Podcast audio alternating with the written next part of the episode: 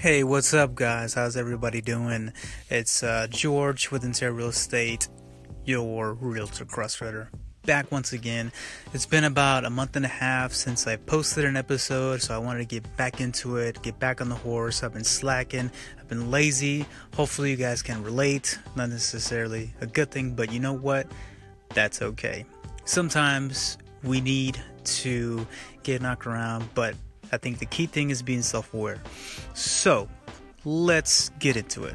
So, just a little housekeeping, real quick, guys. If you do like the content that I'm putting out, I would really appreciate it if you go hit subscribe, search in the iTunes Store Strength and Realty, leave a review. We greatly appreciate it. Share this with a friend or family member that it can help got that out of the way. So let's jump right into it. So, what's been going on recently is I've been uh, delving into this new program that I've uh, been talking to you about previously, and this is for a no document loan. So, it's perfectly legal, but what we're doing here is we're overlaying two loans, and this is to help people that are struggling to qualify for a loan except they are very financially conservative. So, not always does bad credit or no credit mean that they are not fiscally responsible. What we're talking about here, guys, 20% down payment.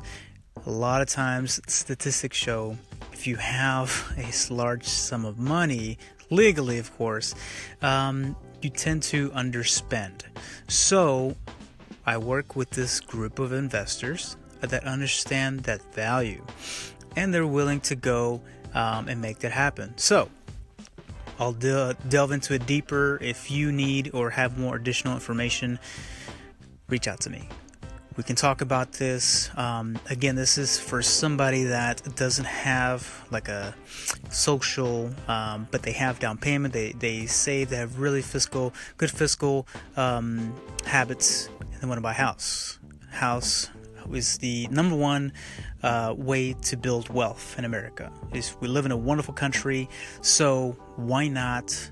You know, why should a mortgage bank hold you back from making that progression? Um, so make that happen, guys. CrossFit, keto. This is what's going on, guys.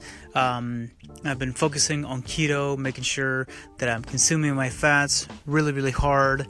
Uh, sometimes I, I don't get to it, and I think um, not hitting those numbers, I get really tired.